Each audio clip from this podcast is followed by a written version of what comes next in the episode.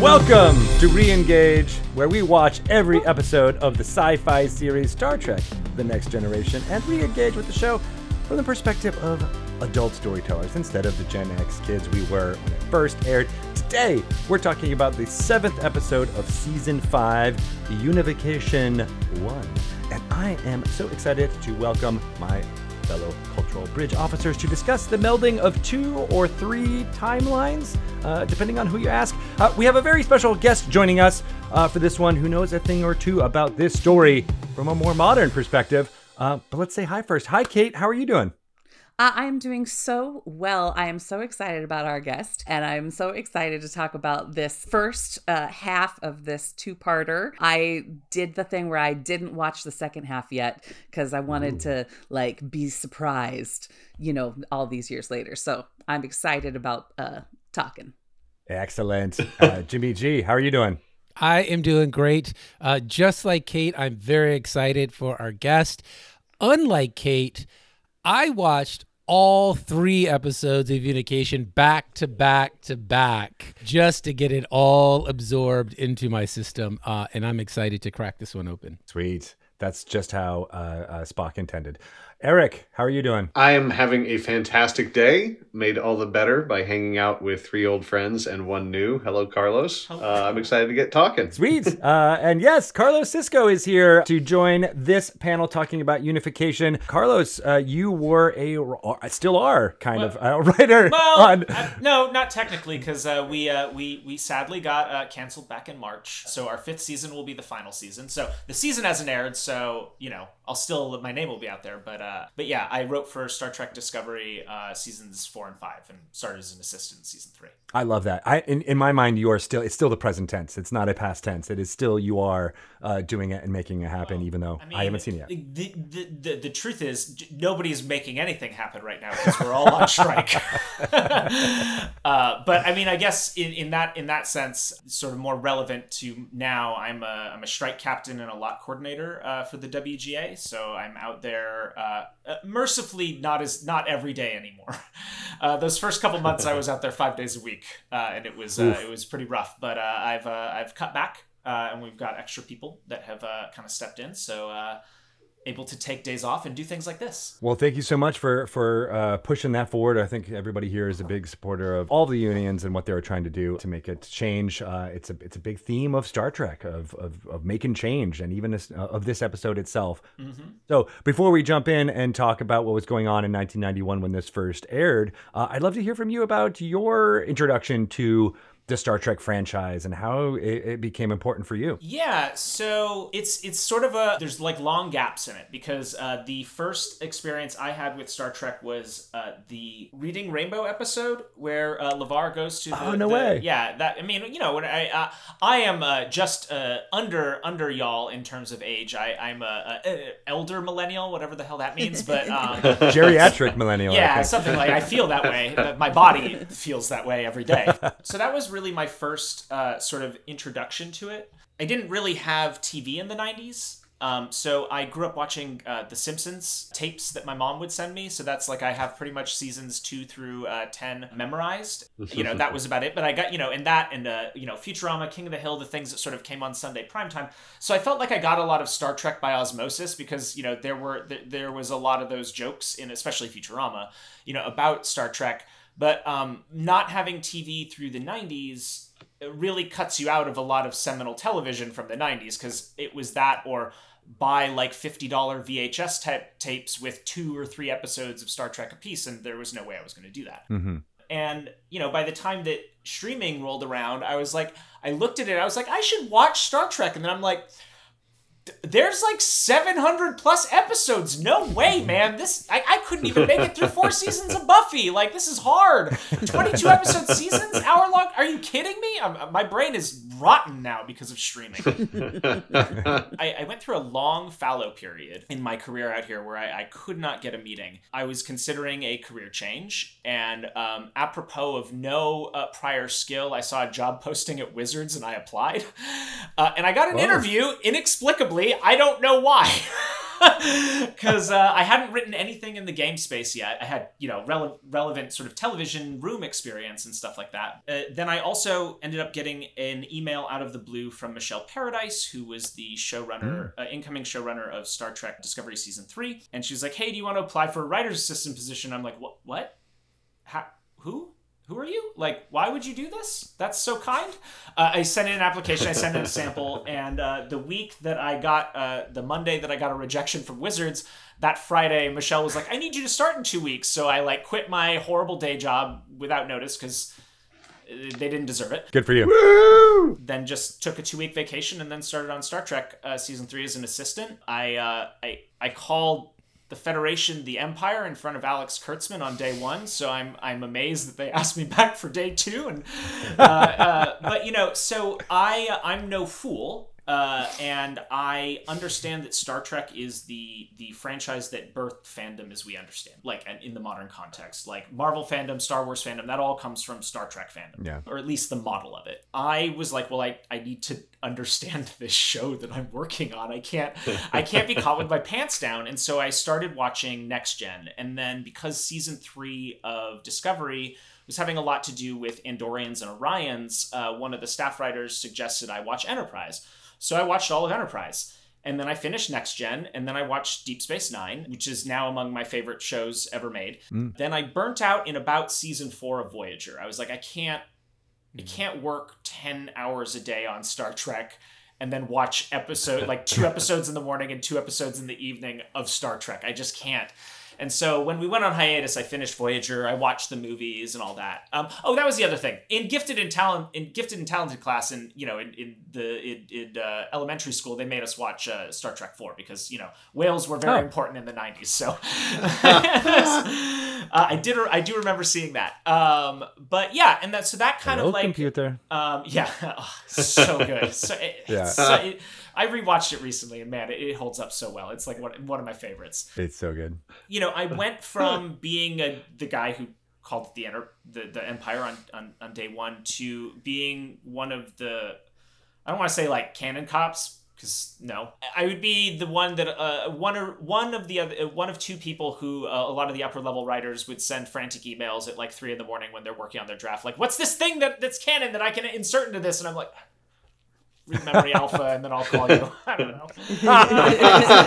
um, but uh, but yeah, The so pedantic roll up, you know, push up Yeah, these exactly. eyeglasses. Like, well, I Well, just learned from that- watching Voyager last night. What's funny though is that was sort of my trick. Like even season three, everyone thought I knew a lot, but it was literally because I was taking notes sitting behind a laptop and someone mentioned something. I'm like, what's that from? And I could like pull up Memory Alpha and have all the information I would need to sort of like shorthand something. Uh, All for right. yeah. So, you were data, basically. Yeah, basically. basically. I talk about it a lot. I, I wonder how much of like my childhood, what other like books and loved things from my youth that I have purged to just intake all that Star Trek knowledge in like a rapid, rapid rate There's only so many brain cells. but you know from there uh, it sort of just that like i I, uh, I got promoted in season four uh, i wrote um, episode 407 uh, which is the um, what's the name oh but to connect it's uh, which is a big sort of like very classic Star Trek, uh, uh, two sort of stories about similar themed debates. Um, not a lot of action. Um, and uh, and then I wrote an episode in uh, in season five, which I can't talk about at all, so uh, we won't. Um, and uh, and yeah, um, but I've also like I've written for um, Star Trek Adventures, the the role playing game for their Discovery supplement, and I also do tabletop design. Just I I that even though I did not get the job at Wizards, I ended up having a sort of like a, a burgeoning side hustle in that, which is actually quite nice when you're on strike.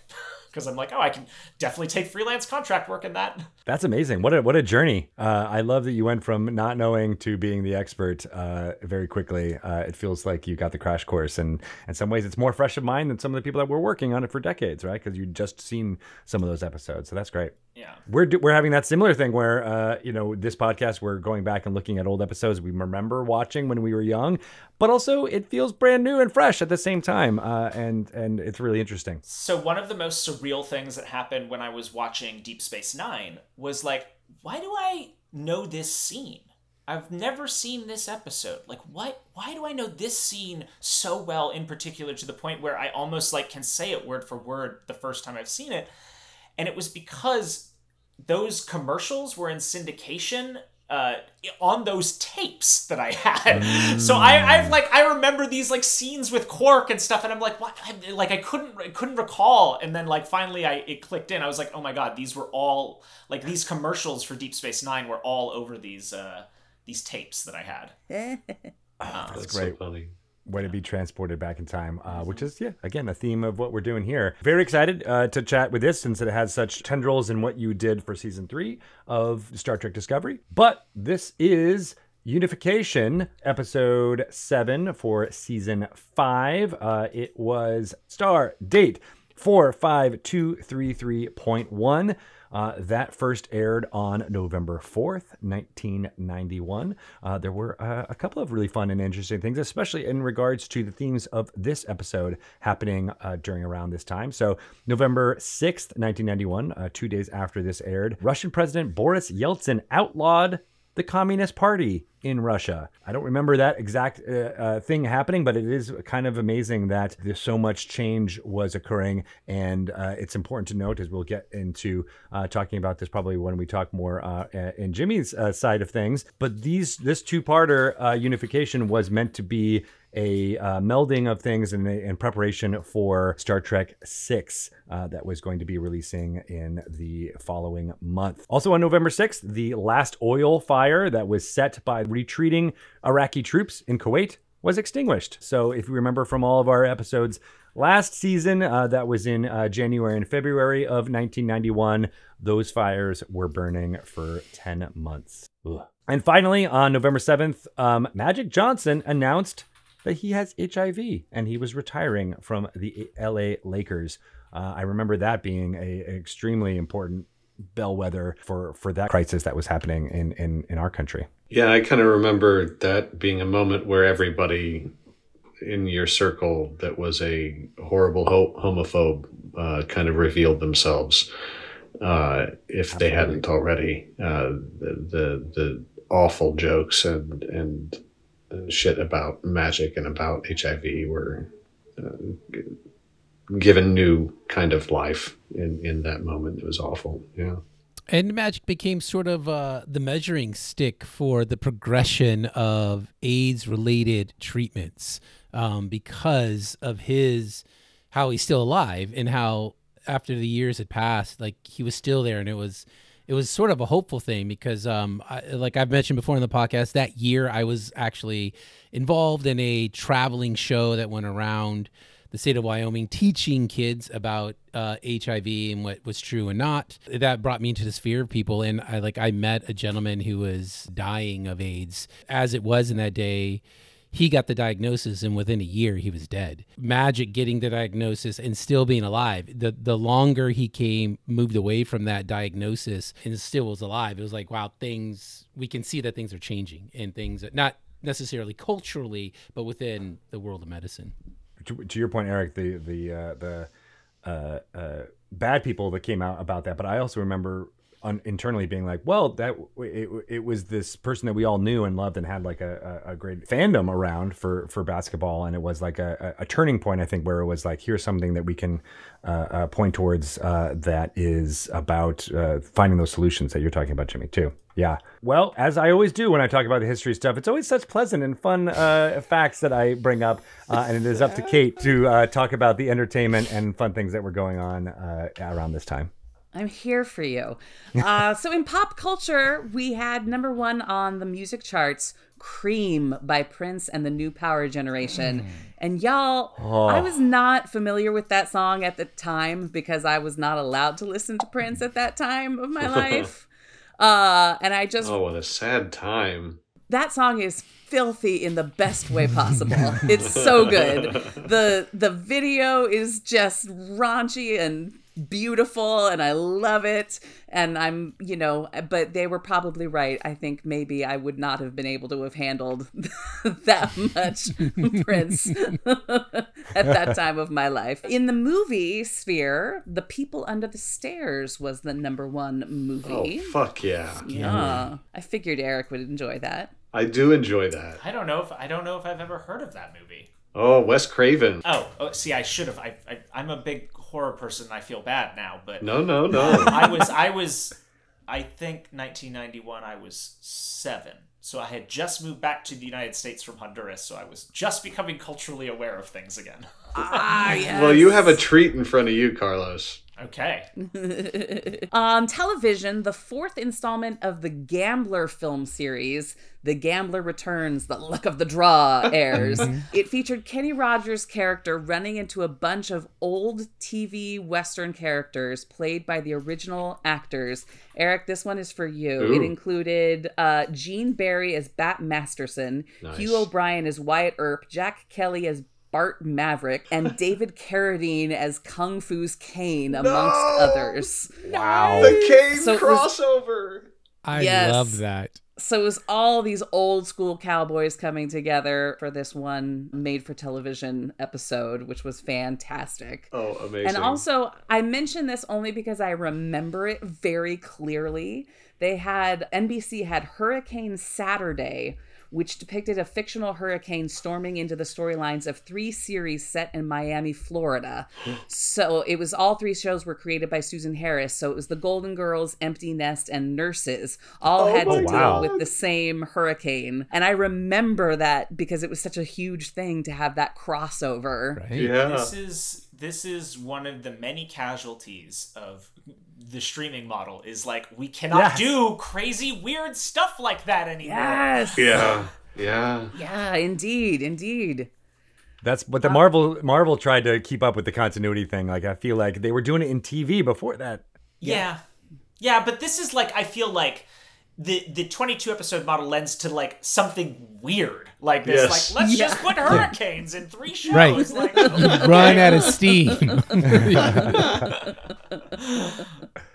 And finally, in theater, Pack Your Car and Harvard Yard opened on Broadway.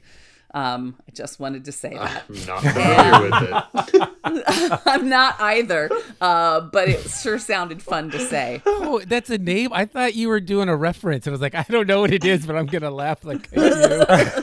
No, there was apparently a, a, a Broadway show called Park Your Car in Harvard Yard. I had a girlfriend in uh, the Oh. '90s. We went. We are going up to Boston for uh, for first night uh, there, and her mother had a very strong Boston accent, and uh, we were going up there, and you know, we know, so she, we were young, so she needed to know what the plans were, but she literally said. Where are you gonna park the car? And I said, I'm gonna, I'm gonna park the car at Harvard Yard. And then stone face. She's like, Why would you do that? Love it. did not get the reference, but I loved it. Oh, thank you so much, Kate. Uh, Jimmie, what was going on behind the scenes here of this unification episode? Well, uh, at this time in the era of TNG, this particular era, Nimoy was in high demand, not least of which was because of his directorial stints with Star Trek 3 and 4, but a lot of it had to do with Three Men and a Baby. Yeah. And these three things effectively priced him out of being a guest star on Star Trek because his standard rate was about what it cost to do an episode. and so it became a big deal on how can we get Nimoy in? And I'll tie this back in for my, my last point of the Nemesic files. And what Rick Berman did was get uh, Nimoy a uh, producer credit on Star Trek 6 because the studios really wanted these two episodes to be a promotion for the movie, which, although had been filmed before the two episodes, was coming out about a month after the second one was released. Nimoy got his payday really from the producer credit of Star, uh, Star Trek 6, and he worked for scale on these two episodes. Interesting. And then there's Jeri Taylor, who we know she's one of the writers on many of the old episodes. She was disappointed that she was only brought in to do the story setup for unification. But she also had this little inkling that she wanted to break into novels.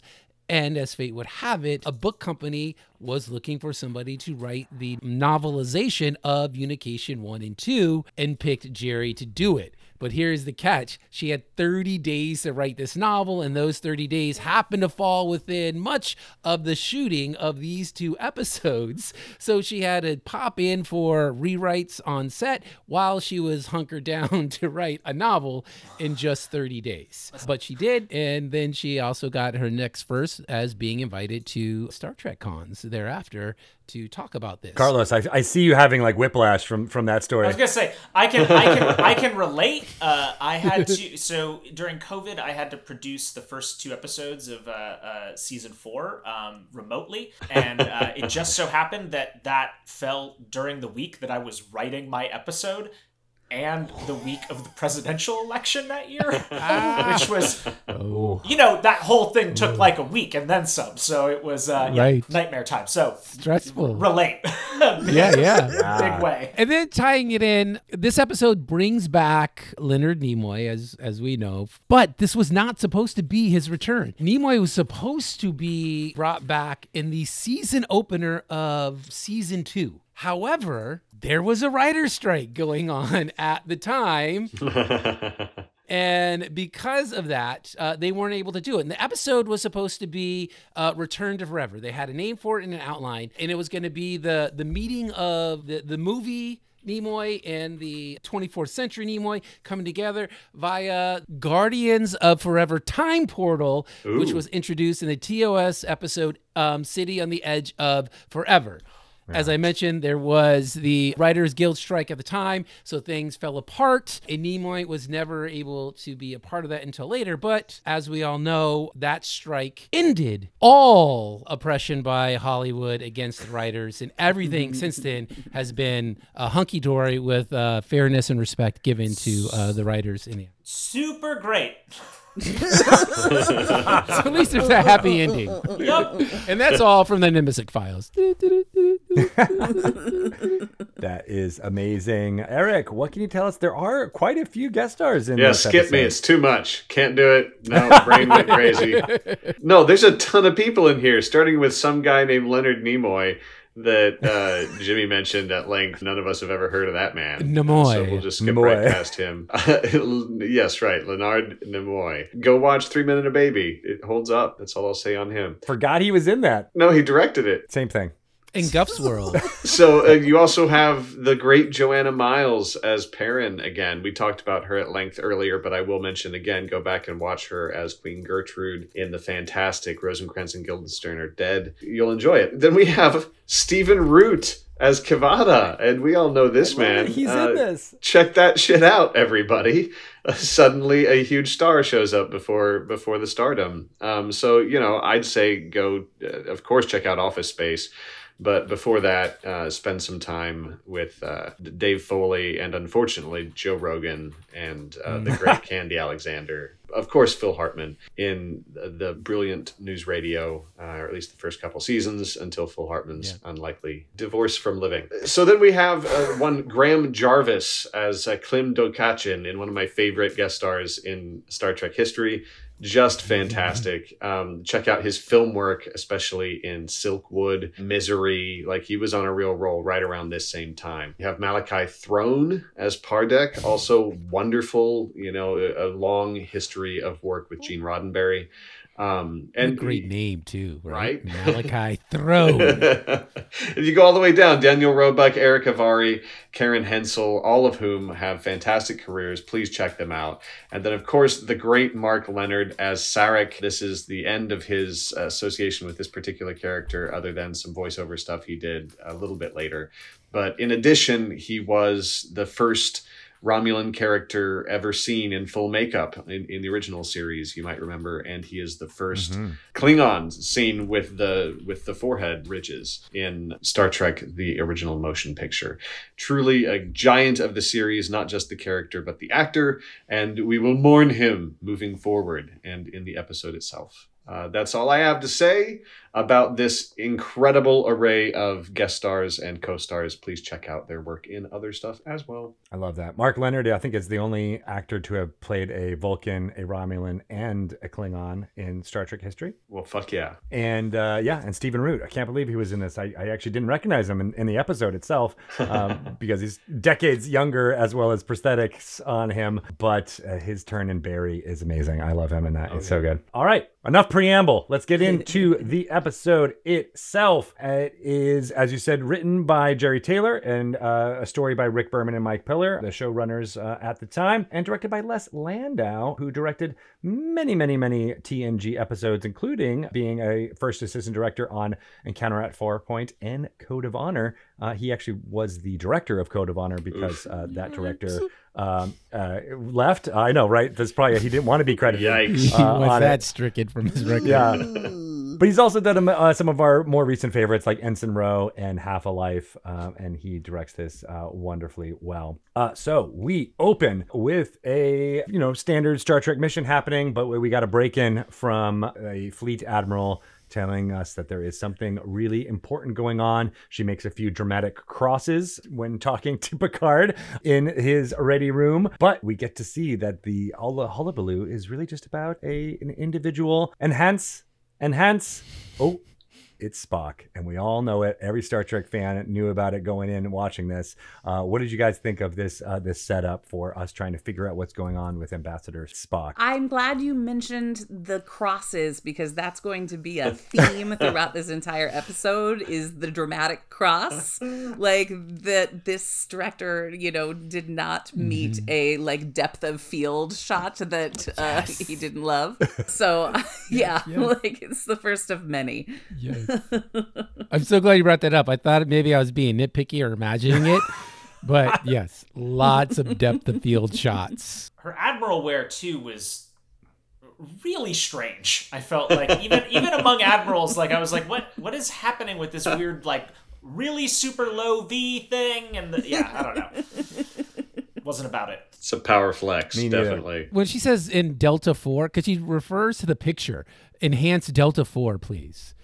It's like that's a really esoteric way of looking at a flat object of it's already broken down into sections for you and you know exactly where delta 4 is on it uh, and nobody else brings it up later when they do other enhancing of photos to come they just like go to the left side enhance uh, the one over here with the guy It means something different for her. Um, I did read uh, this was meant to be the admiral that we had seen in previous episodes. For some reason, uh, I think scheduling conflicts, she was not able to uh, appear in it, so they had to rewrite um, this new fleet admiral bracket in order to to do this setup. And yeah, to your point, Carlos, I have no idea what the admiral's uniforms standard are supposed to look like. It feels like they're different each time we see them. Yeah, we have the sweatered admiral, and then we have the vamp admiral, and then we have the farmer admiral. vamp. Yeah, I think I think once you get to admiral, you just you do not have to abide by Starfleet dress regulations anymore, aside from color.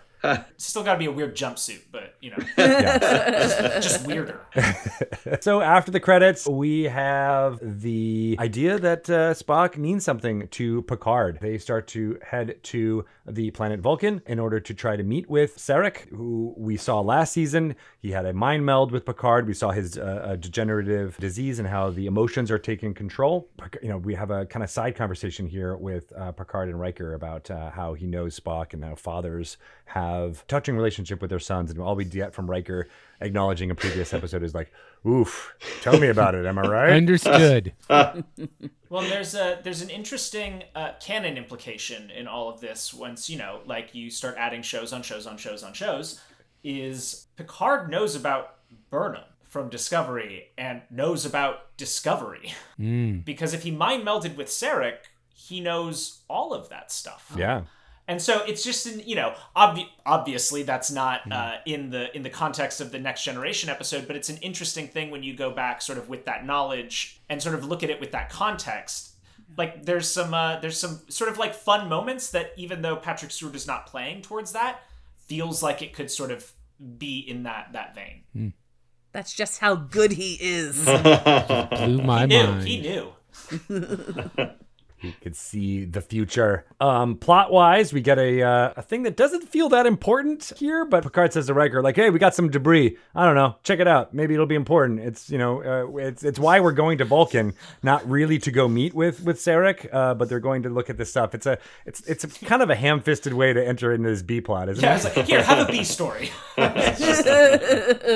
And Riker's like, sure, I guess I'll, I guess I'll do that, no problem. But we get to see Sarek's wife here. Uh, I believe this is the same actress that plays her in the movies. Yes, uh, pretty much every time Sarek and and she are around, it's it's her, Joanna Miles. She's really fantastic. I love that they continue uh, that continuity there. Um, and uh, she has some mint tea. She thinks Vulcans are not very good with mint. It's very nice. Interesting that he's not having Earl Grey in this situation. But I love this scene actually between the two. More dramatic crosses uh, happening. Oh my gosh.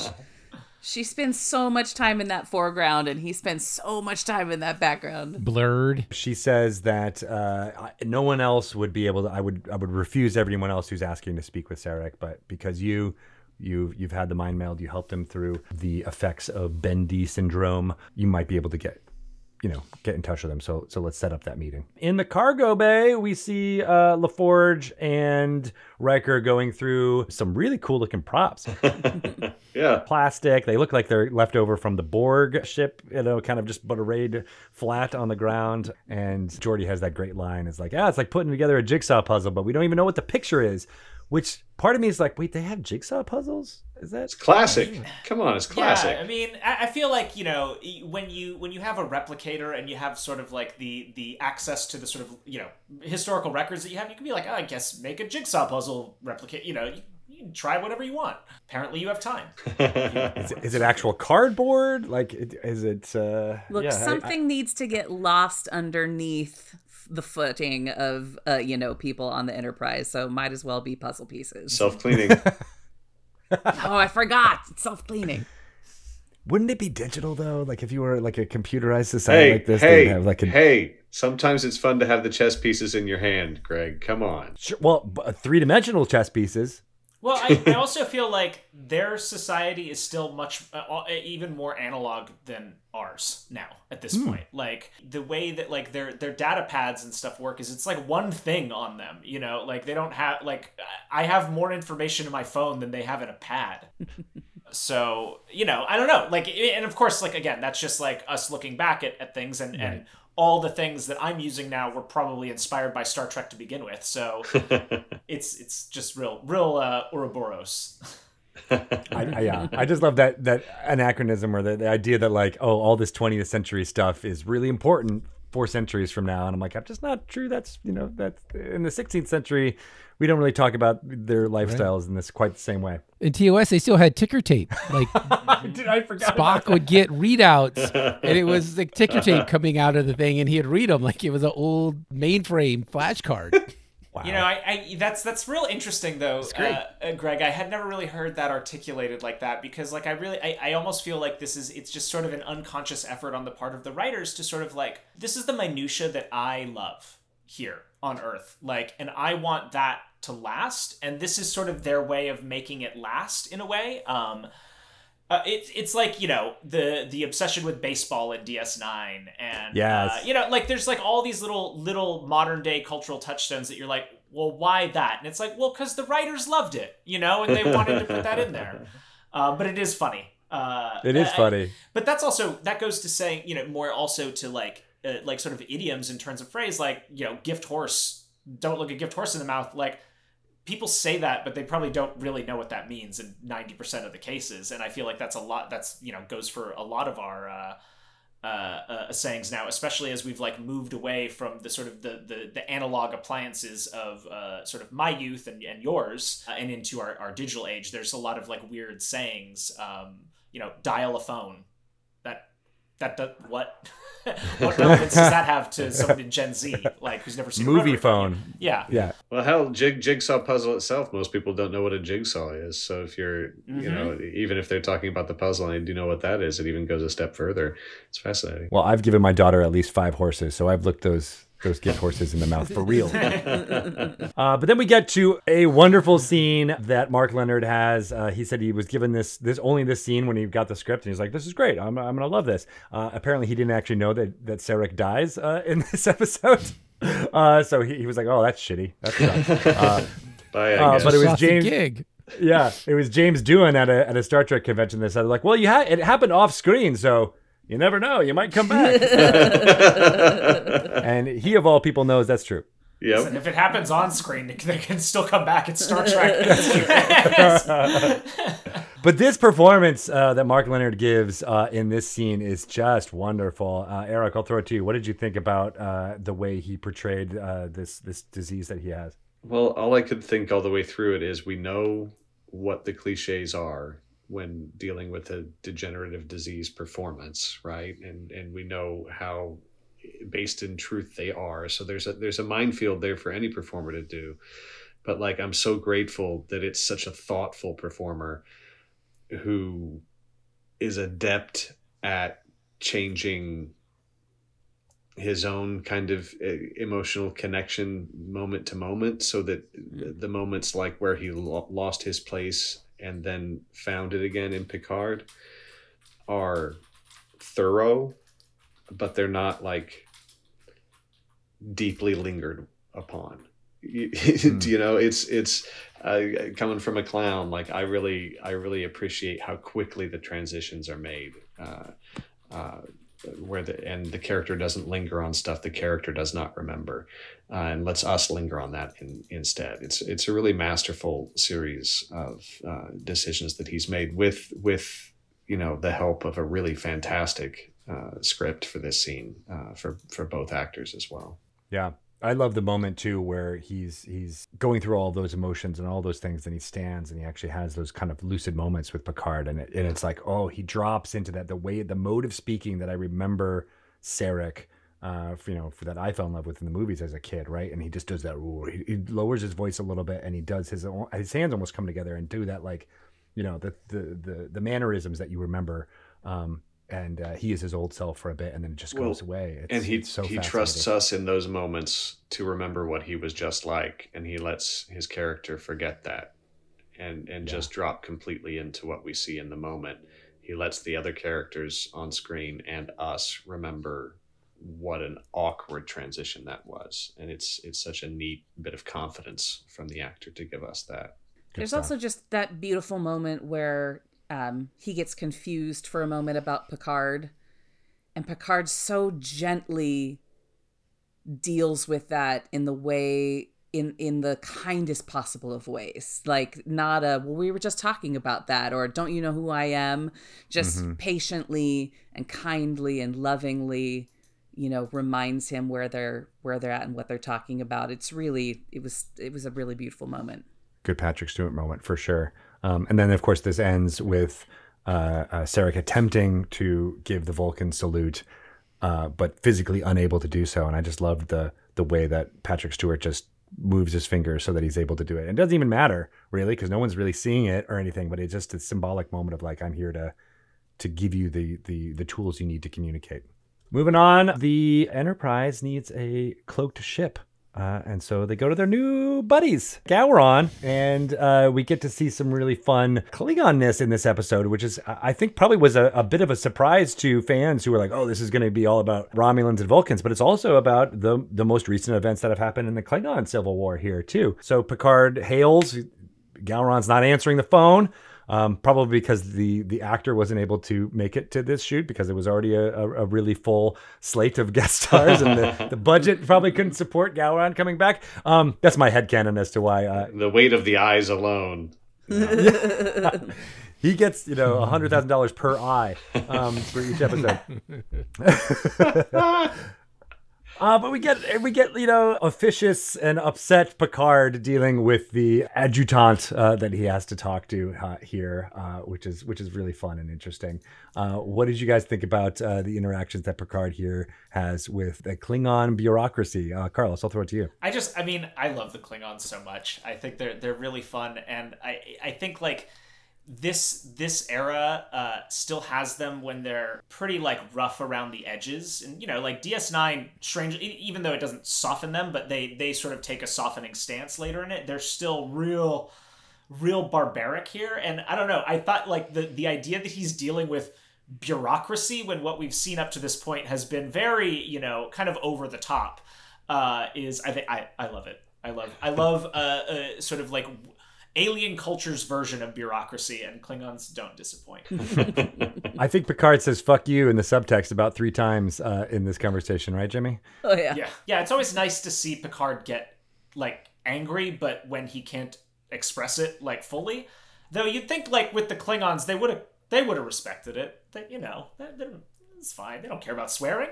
Yeah, I think they do too. When he's like, "Yes, and they will have our gratitude going forward." It's just a, hmm, does Gowron really want to ostensibly fight for the Duras sisters or or whoever? I'll fight for B'Etor. That's it. Before that, of course, we figure out that uh, Spock is on Romulus with a Romulan senator by the name of. Pardek. Thank you, Pardek. Pardek. Pardek. Pardek. Pa- pa- They- yeah, it's kind of pronounced in two two different ways throughout the episode. It's Podek, and then Par. The R starts to be a little bit more. They're finally able to get their the ship that they ask for that has cloaking technology, which will get them to Romulus. And the other part of this plan is that they need to have a disguise, uh, and so Doctor Crusher is there doing some amazing work on prosthetics, uh, as well as the Bolian barber has a mention in this scene as well. Oh, Mott. Do you think Mr. Mott was like when they asked him about the wigs? He's like, no, it's bland, it's boring. Yes. The Romulan hairdo is very pedestrian. The only thing I like is the points, which of course we've already mentioned he invented. Mm-hmm. He invented the points. Well, I just like I've always been curious about the Bolian barbers because I think like the Bolians are a deeply unexplored race throughout canon, at least you know in, in the, the the on the shows themselves. But like they are bald. Yeah. Is it just the running joke of the whole thing, like that it's Bolian barbers? Do, are they obsessed with hair? Like, what is this about? we we talked a little bit about this a few weeks ago, and I'm I'm right there with you. Like, uh, and there are a couple Bolian uh, characters with hair, so it's hair pieces. So like, there's at least at some point like there is fashion on wearing various toupees among Bolian men as well. So like, yeah, I I want a whole episode, a bottle episode, just on like at Bolian Barber College. We'll just do a Star Trek barbershop Yes. Uh, of course, they're talking about how they're going to disguise Data uh, as a Romulan here, and they're like, "Oh yeah, we'll just you know change your pigmentation. We don't know if we're going to be able to change it back." Uh, and I bet Brent Spiner was like, "Yes, please. I don't want to be yellow-hued skin boy anymore." We get some more plot about the, what's going on with the trash uh, eh, that LaForge has got. Uh, Got that that trash B story. But, uh, but apparently it's part of a deflector array from a Vulcan ship that was decommissioned a long time ago. Uh, they're gonna they're gonna follow up on that uh, with another wonderful guest star uh, that we'll be talking to. We get the whole scene in the supply depot, uh, which is a, another weird slice of life scene in here. Um, it seems to be kind of a uh, a theme for this. Everyone was really nervous about this episode because they they were uh, going to, of course, have this reintroduction of the Spock character, and they leave it towards the end. And so I think they were a little bit. This is a little bit filler, even though there's some of the best, most interesting parts of these scenes. But yeah, this guy, uh, the quartermaster, is uh, very upset about how his name is pronounced. Uh, so I'm not going to pronounce it out loud um, in case he gets mad at me. Dokachin. Dokachin. But he's, you know, very upset about uh, them trying to get his stuff. And this is a, this I don't think has really paid off very well, but it is like Commander Riker trying to be like, hey, Troi, you were giving me advice on how to talk to this guy. Why don't you deal with him? And I was like, oh, I thought that was a nice, like, maybe she will step up and actually do something active here. But really, just her presence is the only thing that is necessary for him to want to help, which makes it seem really sexist and weird. Correct. And they admit it on screen. Yeah. I will say Troi has a great line. He's the king of this particular hill. You'll have to treat him that way, which I think anytime like like bureaucracy at any level. Like that's just such a beautiful uh, image of that. Like I always say, if you give someone a walkie-talkie, like you give them the power to like suddenly be powerful. Like if you've ever done a festival, I used to do Bumbershoot all the time, and I'd have to go on campus early to drop off things, and there'd be these volunteers with walkie-talkies, and because they had walkie-talkies, it was like, excuse me, excuse me, excuse me, excuse me, where are you going? Where are you going? Where are you going? And it's just you know, and you have to treat them as the king of their particular hill. Why were they from Missouri working at Bumbleshoot? I feel attacked. It was a cultural exchange program. Fair. Dokachin is our second obtrusive or obstructive a bureaucrat that we meet. Yeah. And Yeah. they don't really delve into that as like a theme of the show, but we get two of them in one episode that are standing in the way and each of the enterprise crew members who have to deal with that particular person has to find a way to make them acquiesce to what they need which is interesting i thought but nobody mentioned it so it must have just been me but i thought it was real police state-ish of how um, Riker rolls in and he's like give me everything you need or everything I want. Um, what do you mean? Who's this guy? Who do you think you are? Like it was the the Federation shows up and they're like, you know, give me everything that I want, uh, regardless of whatever agency you may have. Uh, and then he had to back up and, and take a different tack, which was ultimately sexist. I mean, I think it's a little bit of that military thing going in, right? I'm thinking of, you know, most people don't treat the supply staff as, uh, you know, being as cool as being on top of a sp- uh, starship, right? Being in command of a starship. And I think Riker does get a good dressing down here to be like, no, I mean, they're just as vital to the ongoing of parts of the Federation as as you can. You got to treat it with respect, uh, which is why he's like, well, I can't do that, so let me let you do that, counselor. Seems really stupid. Yeah, and I wonder if there is a theme there, uh, of the bureaucracy of uh, standing in the way of, of of the plot or the change. A lot of the themes around this were about like unification and we were like the German unification that we were talking about happening uh, a few years ago, and the timeline of this uh, uh, series was an inspiration for this. Of like, oh yeah, it, everybody wants to do it, but there is all of these systems and uh, officials that you need to get through in order to just do what the people really want and that's kind of maybe maybe that's a theme there i don't know. But eventually they figure out hey the tripoli is a ship that was decommissioned there's been throwing stuff on it and uh, it's not there and maybe this has to do with where this deflector array is. Uh, they're trying to track down uh, and, and maybe it'll have something to do with this a plot eventually but we'll never know. We get a klingon captain K'Vada who is showing picard and data around and uh, we get this wonderful weird scene in the Klingon uh, ship that's you know there's one bed. It's not even a bed. It's just a platform. Um, Shelf. and uh, it's just such like- comedy He just can't sleep because Data's watching him like a creep. I mean, he's not. He's downloading. He's indexing his, his files or something. But Picard, you know, that's what he's feeling, and it's Yeah. it's great. Bet- between that It's and great. trying to imagine a similar uh, scene with uh, Klingon on on the uh, Enterprise being shown around by like Geordi, you know, I, I hope the bed's not too soft. And he would say, "I like a soft bed." Uh, you know, to try and respond in the same way Picard is. It's it's just delightful all the way through. it's so good uh, I enjoyed the depth of field again because it is that Yup. that- the thing where Picard is trying to sleep and then you see Data and Brent Spiner knows he knows he's being funny. He knows Yes. it, and it's it's played so straight though. But it, we all know he's laughing internally as he's doing it. Well, it's like a spit take. It- It's Yeah.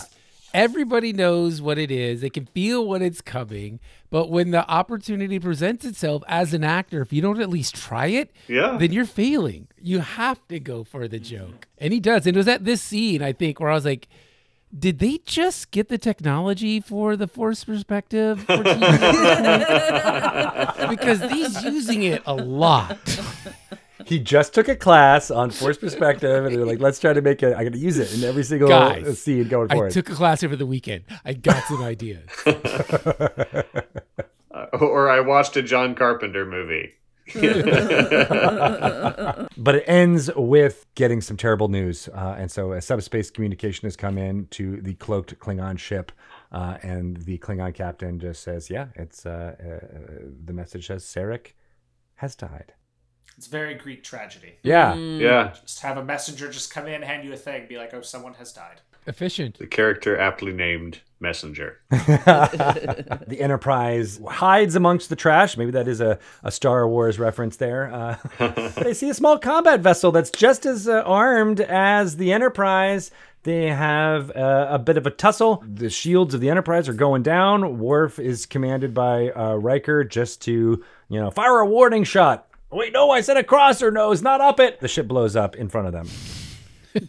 TVtropes.com had a great reference to this. It's like, it must have been loaded with explodium.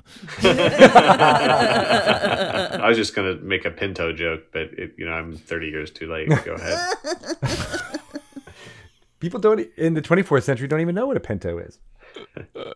Horse nor car. yeah, it must have been having some weapon systems on board, is basically what they're saying. And what does that mean uh, for the future of what's going on? But then we finally get the reveal of Picard and Data as Romulans. They beam down on to Romulus, uh, and they are looking good.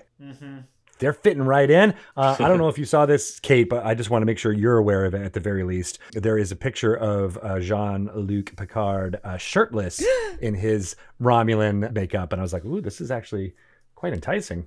I shall have to find that. Thank you. Yeah. I think I Yeah. think the more pointy your civilization's shoulder pads are, the more aligned with fascism you tend to be. Like, look at them, look at the Cardassians. Like, I mean, Ah, Late 80s U.S. I, yeah, yeah, this all tracks. I mean, those Hugo Boss uniforms. Yeah. They were very aggressive shoulder pads. Yeah, I love also that Data is acting uh, very android like, and, and Picard is like, yeah, hey, stop looking around like you've got servos going on. dude, dude, be chill. Don't be suspicious. Perhaps wondering if Data is not the best person to bring on a on a you know mission quite like this. I want to hear Data improvise like a backstory that he has written down to a cop who's asking only like, "Hi, where are you guys going?" And he he just lays into a big long lie filled with details. That's that's the scene I want. And then, of course, before this, uh, Data does the wonderful thing of asking, of like, why are you taking the news of someone dying so hard, Picard? Um, but it is something that I don't think I really realized until uh, uh, Picard says it out loud. Is like this mission is now changed. It's not just go find Spock and try to figure out what he's doing. He's like, go find Spock, and now you have to tell him that his father is dead, and that is a very different mission. Uh, and and Picard is reeling from that, as well as his own grief of of uh, someone that he's had a mind meld and next this connection with going forward. Well, I was just gonna say it's just like a it's a it's a cool moment because it's we don't really feel until then like the the, the real weight of that because he's just kind of going through the mission like he would have gone through it before and then finally when you have to sort of explain a very human emotion to data it oftentimes clicks for us we're like oh yeah we've just been sort of riding along with this story but there is this this deeper implication to what Picard is doing and it's really sad Yeah, they won't be able to have that that closure. Mm-hmm. And then Data's like, it's weird that they never had closure, given how long they live.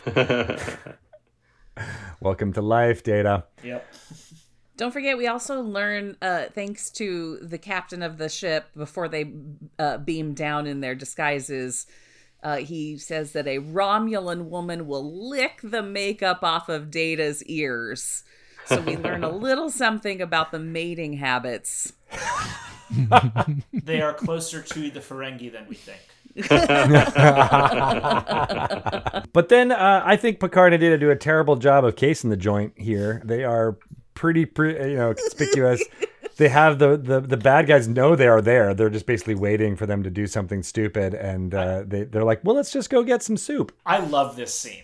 Yeah. With the with the, the little soup vendor. It's Yeah. so tense and it's so great and it's so weird, but it's like it's just like the you know, when they're just asking you some questions, she's like, why are you asking questions? Like, well, because we want to know. Well, where are you from? Why would you be Yeah. asking this question? You know, it's like, Yeah. and then just the sort of like back and forth grilling, and then it turns out she's just like, oh, just assuming that they're like part of like hidden security forces, and just wants to know, wants everyone to know she's very loyal. Yeah. Right. Just that they walk in, the very first person they talk to, they're like, cop. so like I know it's this is very on Starfleet to be judgmental about the cultures of, of, of, of alien civilizations, but Romulus sounds like it sucks. it's a terrible place to live. They they're they're living in a fascist regime. They really are because she's more scared of them than they are of her. Mm-hmm. Also, I love that it's never really quite mentioned or explicitly said, but Picard hates this soup. Yeah. that that look he gives, oh my gosh, it is uh it's choice. It is. And even Data is like, maybe you should pretend to like this soup uh, while we're being watched by the secret police.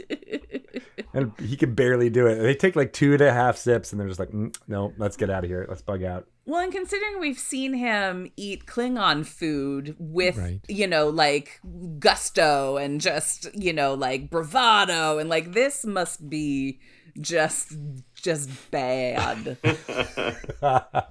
Yeah, I feel like I feel like Klingon food has got to have like all that that like passion, not rage, but just you know that like warm, uh, hot-blooded nature that they have. Just like that's like poured into their cooking. Even like when you see that chef, the Klingon chef on uh, DS9, you know, he's just very much like you think like a Klingon warrior, but they are chef. Uh, and I feel like just you know Romulans with their their culture of secrecy and uh, all of that. It's like you never know what's in your food.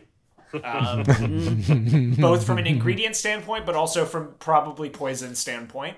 So it's always got to be a really unpleasant experience eating. Like both, I think, from a flavor standpoint and just in general. Canon. Canon. Texture wise, it looked like, you know, pudding or gruel or something like that. It was like. Yeah, very not, British. uh, yeah. it's, it's- Crusty brand imitation gruel. yeah. but luckily, they don't have to pretend too long because they see Pardek. They see the senator. He's right there in front of them. They're like, oh, let's get out of here. But then they're arrested immediately after that. They get taken down into a natural cave in the middle of the city. The TNG cave set. Yes, exactly. they had Oh, it we- available. Oh, we have blown the rest of our uh, locations budget. What other sets do we have to put this in? Absolutely. Let's find out what's uh, what's available. Uh, we'll just spray it a different color, just like uh, just like Data. then we realize, oh, you're among friends. We're just kidding. We weren't really arresting you, and they're t- taking off their security Yeah. things as they're doing it. I was like, see, we're, we're wearing normal clothes and we're not doing the fascist shoulder pads. that was just a joke. And then, uh, you know, Picard says, we're looking for Spock. Indeed, you have found him, Captain Picard. And we get Leonard Nimoy Oof. in the flesh. He's there. To be continued. That's Chills. that's a banger of a cliffhanger right there. Like, Right. Chills. That like yeah, I would be if I had had to watch this in person. I would have been so mad that I had to wait a week. Yeah. Uh, Yeah, we were throwing I- stuff, man. I can imagine. I was yelling. I was screaming. I was like, ah, can't believe it. It's Spock. well, I was just gonna ask: Is this the first um, TNG crossover event that they did, or uh, uh, TOS crossover event? Because I know they had Scotty and Relics later, but I think this is the first time someone from TOS No. showed up in Next Gen, right? it's in Encounter at Farpoint DeForest Kelley. That's, is- right. Yeah. that's right. That's right. there. Right, right, right. That's forgot. as Jimmie mentioned uh, when we were going through the thing, it was always something that they had wanted to do, and especially having it with uh, Leonard Nimoy be a part of it, um, and didn't feel right. Uh, and for this, he said this was the time where it felt like uh, my my emergence from that timeline into this one seemed like the best way to link them together. So this was this was a moment where it was like Star Trek is one thing now; it's not two that it seemed to have diverged. It, it felt like this was a, a combining of the forces. Yeah, and I think that's like I think like one of the coolest things about Star Trek to like go into it as a fan, and one of the most challenging things as a writer to, to contend with is that there is so much um, canon throughout 800 plus episodes that you have to be mindful of and that you have to have someone on staff that knows.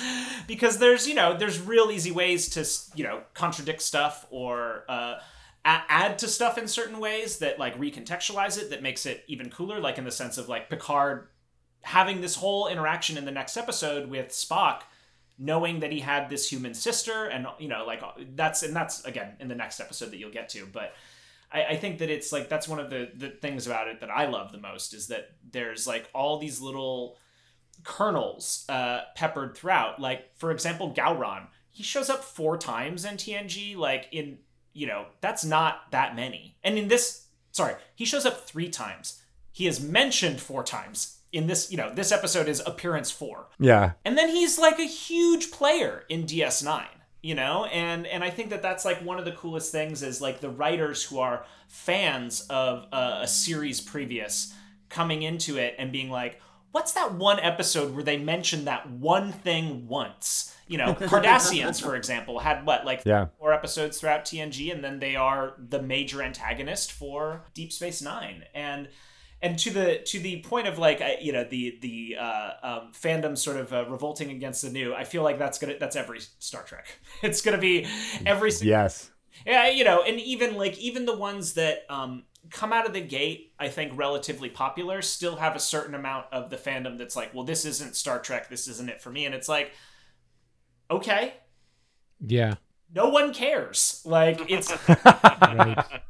Like, and that's like for me as a writer, I'm like, if you want to discount Discovery or Enterprise or whatever from from your own personal headcanon, that's your business. That's not that's not what's happening. That's not what's happening in the shows and what's going on. But like, there's still so many episodes you can watch if you don't like new stuff. Like, there's so many. So I don't know. Like, uh, I I have a hard time taking that that segment of uh uh uh any sort of fandom uh, uh seriously. I mean, the I was uh, told at the uh, the Star Trek um, uh, strike day that we did early on by John Billingsley that uh, like the the day after Enterprise aired, um, which was just a few like like a couple weeks after 9-11, there was a protest in front of Paramount of Star Trek fans protesting the theme song of Enterprise. like, come on, guys! There's a little bit more important things going on. And also, I feel like that theme song uh, at the time, you know, sure, maybe maligned. I feel like the fandom has sort of reclaimed it and kind of has embraced it in a new way. So uh, I know all the words. And and you're totally right. And it usually takes a couple of years. And I think at this time here in season five, we're definitely in the time period where uh, this was all Star Trek. We all just one Star Trek uh, at this moment in time before it gets fractured again uh, with the with each subsequent series that comes out. Because you're totally right. I would like to throw to the final thoughts on this episode, Unification One. Erik, I'm going to throw it to you first. Uh, I give it uh, eight and a half sticky bed scenes. I I was uh, very very pleased with the comedy arriving from the the situation, the script, and the physicality of the actors. Yay, all three funny as fuck. And I enjoy. You know, we were talking the other day. Like I enjoy actors who know that everything is comedy. So like every time I see Brent Spiner in something, I think Robert Duvall. I think this guy knows that everything is funny and the rest is collaboration. you know, uh, and it it was just such a delight to to get to see him play with with some of the tropes we've been talking about in terms of the camera movement and stuff like that. But overall, a hugely uh, successful uh, episode, even with the rightly maligned B plot that we still don't know where the hell that's going. We have some some ideas Goes Where it some real happen. fun places in the next episode. I Yes. too watched ahead and I was like, oh, oh man, I, I wish I had taken that episode. so that, So that does play into my my uh, high rating of eight and a half. Uh, but it all I love it when a plan comes together. So I, I really had a ball uh, both both watching it and and talking about it today with y'all. So that's me eight and a half sticky bed scenes. Thanks, Erik. Kate, I'll throw it to you. I'm gonna give this also eight and a half, but uh, feet of uh, between two characters, so there's good depth of field between them. Uh, so eight and a half Eight and a half feet. feet of depth of field. Yeah, this just is a great episode that I know is leading to an episode that is going to make the things that now seem confusing or or pointless make sense. And there's just something so lovely about that coming together of the old and the new and we get Sarek and we get just that little glimpse of uh, Spock and like I dig still. I'm one of those people that um, avoids streaming a, a, a show a new show like all at once. I'm like the worst for streaming revenue or streaming like numbers because I like to watch it weekly because I love that exquisite torture between episodes mm-hmm. where you're waiting and you're not sure what the uh what the outcome is going to be. And this one was just so beautiful to like just give us that little kiss of Spock right at the end. so that we could spend a week screaming internally and waiting for it all to come together. Uh, but yeah, it's a, a with the comedy and the lazzi work and just the wonderful guest stars. It's a really fantastic episode. And um, we often talk about, uh, Jimmie, I'm sure you'll talk about this. Like, it is an episode to watch for sure. If you're looking at watching TNG and, and w- watching for seminal episodes, uh, this would rank among those. I love that you said lazzi. That brought me back to to college and uh, Commedia dell'arte and all that fun stuff. Jimmie, what are, what are your final thoughts here? Uh, I'm gonna also give it an eight. I think I'll give it eight explodium explosions, mainly for what Kate had just alluded to. Is is this an episode you should watch in the Star Trek canon? It absolutely is because it goes both forward and backwards in how it connects the Star Trek universe. Uh, so almost like a circle. We get TOS connected into TNG, which also gets directly connected, at least by mention,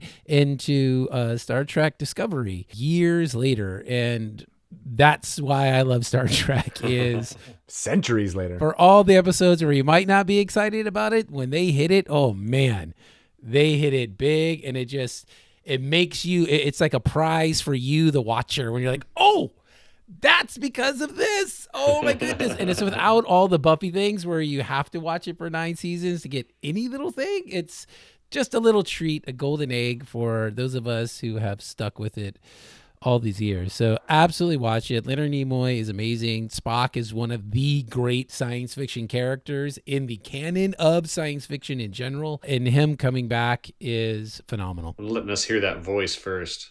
Awesome. Mm. Yeah, mm-hmm. that, uh, in Shadow, yeah. like it really worked well. And they love that, right? In this in this series, they love the from the shadows. That's yeah. how we saw yeah. Sela. We see Spock, and then Sela gets it again from behind the door. It's like surprise. Here we Just kidding. Carlos, what are you going to give it for your final thoughts here? I'll give it um, also eight out of ten collected episode fees off one line it's either that or uh, eight out of ten Romulan soups that I didn't have to eat. I was. no, I think for all the reasons that that that y'all said, it's like it's it's an iconic episode in that it it's the first TNG episode that has Leonard Nimoy in it. Like that alone makes it significant. Um, you know, like you said, Leonard Nimoy or the Spock is I, mean, I would argue, really, at this point in the way, like internet culture and all that, I would say that Spock is probably the most like culturally pervasive sci-fi figure in the sci-fi canon in terms of awareness internationally um, you know across the world. So i think like getting to see him uh, even for this you know one snippet in this it's i think much more significant in the next episode getting to inter- you know or at least getting to know that he's going to interact with uh, with uh, Stewart in the next episode. You're like these are titans right here. These are like i mean picard is also i would say among the the sort of like iconic canonical figures to the point where it's like i look at picard and that's the reason that i understand that charles xavier is played by the same man. Like you know it's mm he he sort of uh, you know entered into that that that space as like oh I will be every uh, iconic bald person in, in science fiction. I love a two-parter in this and this this one is really effective because it sets so many things to knock down in the next episode that are you're just like when you don't see them in the full context you're like I don't this doesn't make any sense. Like the the the B story is it feels like a throwaway but it's worth it. It's so worth it in the next episode. Oh my um, so yeah, yeah, my thoughts. Great. All right. Well, we'll come back to you in a sec uh, to, to let us know how people can follow and find out everything you're doing as far as strikes and things go. Uh, but my quick final thoughts here are: uh, I'm going to give it. Uh, I'm going to give it nine and a half. Ooh because I think this episode is all about edging uh, toward anticipation um, because there is so much that is like it's it's about it's about getting to there, getting to that final scene, and then even you know uh, uh, what's happening in uh, Unification Three. Like it's all it's setting all of these things up uh, for what's going to occur, and you have to deal with the uh, uh, you know the bureaucracy and the the steps along the way to make it happen. But everyone knows what what the goals are here. Like we've got to get to Spock, we've got to get Romulans and Vulcans understanding their their differences and coming together, bridging the schism between those two peoples. Like that's kind of all this was about. The coming together. It's anticipation. It's all about making sure it's going to occur. And we are, as audience members, know that. I love that you're all laughing at my my silly sex joke. is what the scene's about, right? Because it's it's really mundane. Most of what happens in this episode is really boring, but it's only fun and interesting because we know what's coming. We know uh, that if we we we do the right things, we'll get to these moments and make it all happen. And I think that's uh, kind of another theme here uh, that's going on, and it's it does it really well. Everyone in the production of this, they were worried about this episode, as we said, because it, it, it, didn't have that payoff. It wasn't a Spock episode. It was about the anticipation of Spock uh, uh, appearing. And that could have gone really bad. It could have been a really crappy episode, but I think it does it really well uh, by focusing on the small little moments, the soup, uh, the sleeping, uh, the jigsaw puzzling, all that stuff is all like kind of important leading up to what uh, everybody in fandom wanted, which was um, uh, Spock's return here. Um, so very cool for a first parter. Uh, I love that it gets paid off in the second one, and then Carlos that you were able to work it into uh, you know season three of Discovery. Centuries later, uh, having these two peoples have that thing come together. So neat. Similarly, we had this was actually a really that was a hard episode to break um, because we were both like trying to break this pretty complex uh, character story for Burnham while also you know, continuing along this sort of uh, overarching season mystery and trying to sort of like play into the seed of that. Um, and then, you know, also reestablishing uh, Vulcan in the 32nd century, which had in, in, in our show is is renamed uh, Ni'Var, which uh, is roughly translated to homeworld. Uh, and it was something that the writer uh, uh, Kirsten Beyer, who, uh, if if if you are big Star Trek heads, Kirsten Beyer's a name you should know. She's like, I think she's worked on many of the Voyager novels. Um, she's, uh, I mean, she's written on, I think, three different shows in the modern era at this point. You know, she's she's had her fingers in a lot. She was the co-creator of Picard, uh, the the the new one. Um, but uh, it was a lot because like she was she was kind of our canon person and this is it was our canon heaviest episode of uh, of season three and a really important one i think for the fans because if we're a invoking one of the most important and seminal episodes of next and well known episodes of next gen we better do it right on the back end. Everyone's gonna rewatch those episodes before you do Unification 3 mm-hmm. I did. It was a it was a it was a tough break. It was a really it was a hard episode to sort of get get right, but and we were all I think a little worried because you you never know what the reactions are going to be, but I think that was one of the fan favorites of the season. Well, and you mentioned early on you're in the middle of striking and picketing. Uh, how can people support or or follow along uh, what's going on with you guys? You can follow me on the Cursed Hell site for as long as it still exists at uh, uh at Carlos underscore Cisco. The the thing that I'd, I'd really point uh, people to that, that want to support uh, would be the various strike funds, but in particular the Entertainment Community Fund. Um, it's uh, it's a fund that uh, we're raising massive amounts of money for that uh, goes to benefit everyone in the business. It's not just for writers uh, or actors or people who are on strike. It's for anybody cast, crew, um, you know, people in VFX and stuff like that that have worked in the industry that are out of work because of work stoppages, and so it provides uh, you know grants uh, for people so they can pay for their healthcare and their food and their their homes. Um, and so that would be, I think, that if, if you're looking for a, a tangible uh, uh, site to throw your money at, that would be the way uh, to do it. Uh, as always, you can you can amplify our messages online. Uh, maybe this is a, a, bit of insider knowledge don't share um, articles from Variety and Deadline and things like that because those are all uh, publications owned by the AM uh, an AMPTP company. So if you've noticed a bias in reporting, it's because there is. And you'll often see an article come out and then dozens and dozens of captains immediately refuting the information online because they're they're full of lies. So I would I would you know uh, uh, follow um, WGA writers, uh, follow the WGA uh, on on social media, and amplify our message. If you indeed believe it's one worth amplifying, I'm not going to tell you to uh, stand with us if you don't believe in that. But if you if you don't, then don't watch Star Trek. if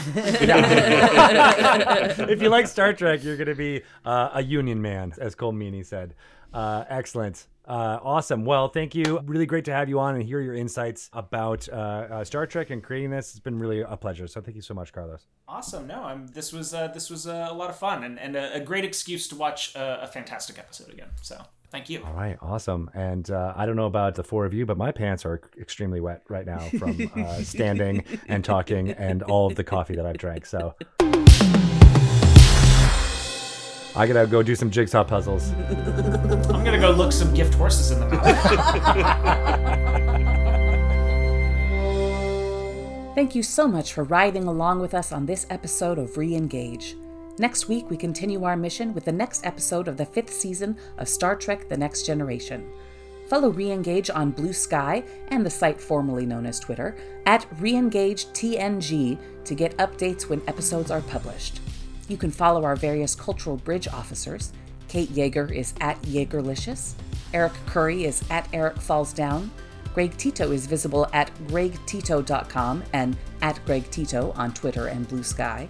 Jimmie G is at the Jimmie G on Insta. Reengage is edited by Greg Tito, Kate Jaeger, or Jimmie G.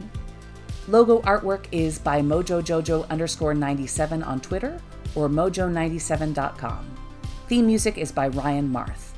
Thanks for listening. Join us next week as we re engage.